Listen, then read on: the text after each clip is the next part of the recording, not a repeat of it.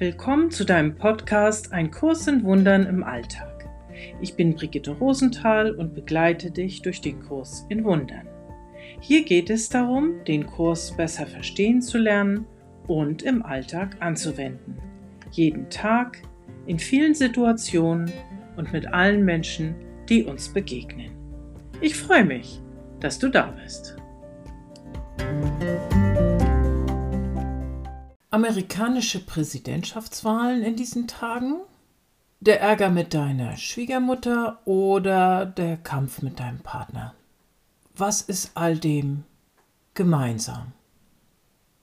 In Kapitel 7, römisch 6, steht als erster Satz, Obschon du die Sohnschaft nur als eins lieben kannst, kannst du sie als fragmentiert wahrnehmen.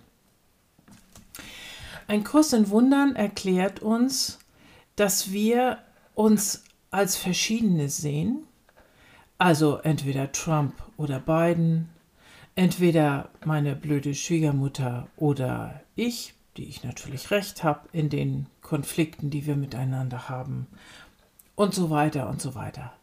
Oder der Kurs sagt, das ist ein Irrtum, deine Wahrnehmung. Wir sind nicht verschieden. In Gott sind wir eins. Die Sohnschaft, sagt der Kurs, und da drin sind alle Töchter auch enthalten und alle anderen sowieso, also darum geht es nicht. Die Sohnschaft ist eins. Wir alle zusammen sind eins in Gott. Das nehmen wir offensichtlich anders wahr. Also wenn ich die Präsidentschaftswahlen im Moment äh, in der Presse verfolge, im Radio oder wenn ich Zeitung lese, dann gibt es da eine deutliche Unterscheidung zwischen den Guten und den Bösen. Und auf die Bösen muss eingeschlagen werden, dort muss angegriffen werden. Und der Kurs würde sagen, je nachdem, wem ich das Ruder überlasse, so nehme ich wahr. Also überlasse ich meinem Ego das Ruder, nehme ich in solchen Dimensionen wahr, dass ich sage, aha, da sind die Bösen, ich bin die Gute und jetzt muss ich zum Angriff übergehen und muss den anderen niedermachen. Und was ich dabei nicht sehe, ist, ähm, dass ich genauso gut den Frieden sehen könnte und dass ich den anderen so fordert uns der Kurs jedenfalls auf, auch in mir sehe. Ach du Schreck. Also ich soll so einen unsympathischen Typen, wie er mir da präsentiert wird, auch in mir sehen? Der Schweizer Psychiater Karl Gustav Jung, 1875 geboren, 1961 gestorben, hat den Begriff der Schattenarbeit entwickelt. Was will er damit sagen? Wir spalten Teile von uns ab, die wir nicht mögen, und die projizieren wir dann gerne in andere hinein und bekämpfen sie dort. Das können übrigens aber auch Teile sein, die wir mögen, die wir uns aber nicht trauen zuzulassen und von denen wir sagen würden, oh, das steht mir nicht zu oder so arrogant bin ich nicht. Also das geht in beide Richtungen. Das Praktische an diesem Modell ist, dass wir, und so würde der Kurs das auch sagen, im Grunde genommen alles das, was wir da draußen sehen und bekämpfen, auch sind. Wir sind es auch. Diese Überhöhung, dieses Rumpelstilzchengehabe, dieses nicht verlieren können, dieses sich größer machen, als man ist, mächtiger machen, als man ist, Kennen wir das nicht auch? Wir kennen das im Kleinen, nicht in dieser Riesendimension, aber wir kennen es auch. Wenn wir ganz ehrlich sind, dann wissen wir, wir haben das doch auch in uns. Und je nachdem, sagt uns der Kurs, ob wir dem Ego das Ruder überlassen oder dem Heiligen Geist, gehen wir nun zum Angriff über, nämlich auf diese Anteile, die wir auch sind, eben die ganze Sohnschaft und nicht nur wir und die anderen nicht. Oder aber der Kurs sagt uns, wir gehen zu Liebe über, also Liebe ist deine Macht. So heißt es im Kurs, wenn sie nicht in Frieden nebeneinander bestehen können, diese beiden Welten bestehen können, und wenn du Frieden willst, so musst du die Idee des Konflikts ganz und gar für alle Zeiten aufgeben. Da ist er mal wieder sehr radikal, der Kurs, unglaublich anspruchsvoll. Und wir alle sind da nicht, natürlich nicht. Wir wollen den Konflikt. Da sagt uns der Kurs ganz eindeutig, wenn du immer noch Konflikte hast, dann hast du dich nicht für den Frieden entschieden. Ich zitiere mal aus dem Text, da heißt es, Liebe ist deine Macht, was das Ego verleugnen muss.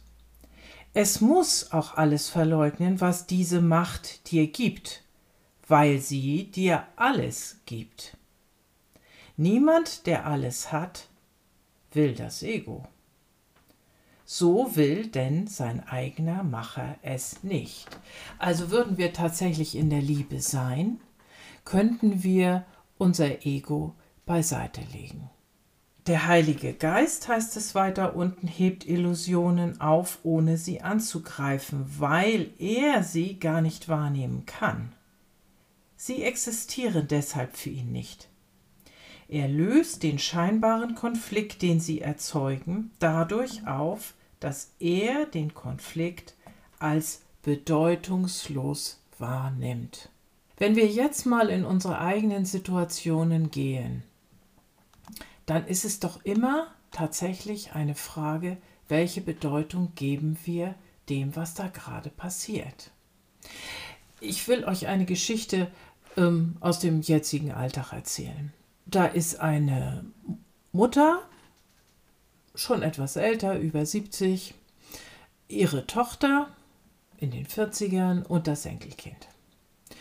Die Mutter würde gerne ihre Tochter und das Enkelkind besuchen und die Tochter sagt zur Mutter, also ich habe Angst vor dem Virus und wenn du kommen willst unbedingt, dann geht unser Treffen aber nur auf der Terrasse und im Garten. Wir haben November. Die Temperatur sinkt unter 10 Grad und die Mutter regt sich auf und sagt, das kann ja wohl nicht sein. Jetzt darf ich mein Enkelkind nicht sehen, jetzt wollen die mich wegsperren, jetzt ähm, wollen die Isolation. Also, sie ist wütend. Die Tochter ist aber genauso wütend, weil sie sagt, das muss meine Mutter doch verstehen, ich muss doch mich und meine Familie schützen ein Konflikt. Was machen wir jetzt damit? Gehen wir jetzt mit dem Heiligen Geist an diese Geschichte und geben der Liebe die Macht und dem Frieden oder dem Ego, unserem Rumpelstilzchen, unserem Recht haben wollen? An einer Stelle im Kurs steht der schöne Satz, willst du Recht haben oder glücklich sein? dieser Konflikt lässt sich ja nicht mit richtig oder falsch lösen. Aus beider Sicht ist hier, hat hier jeder Recht.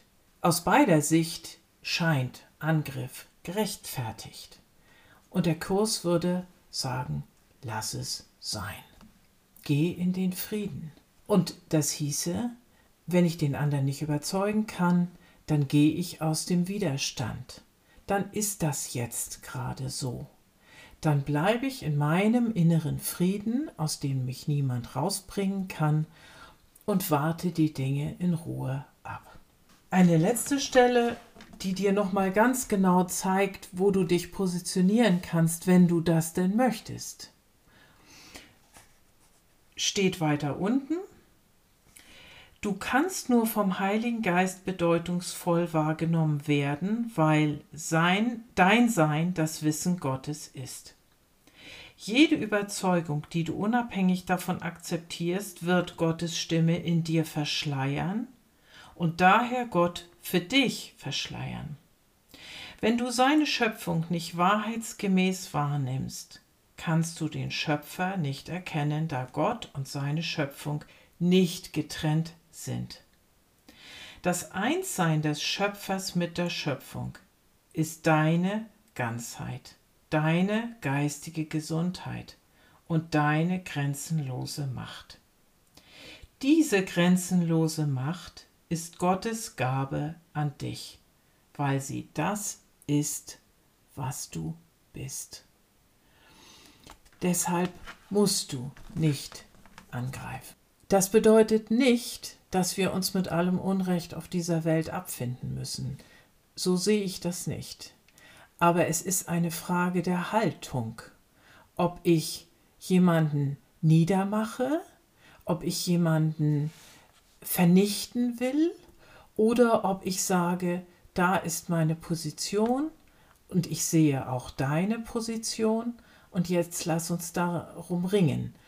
Solange sind wir im Frieden, solange sind wir beim anderen, solange sind wir nicht getrennt, solange ist der Angriff auch nicht gerechtfertigt.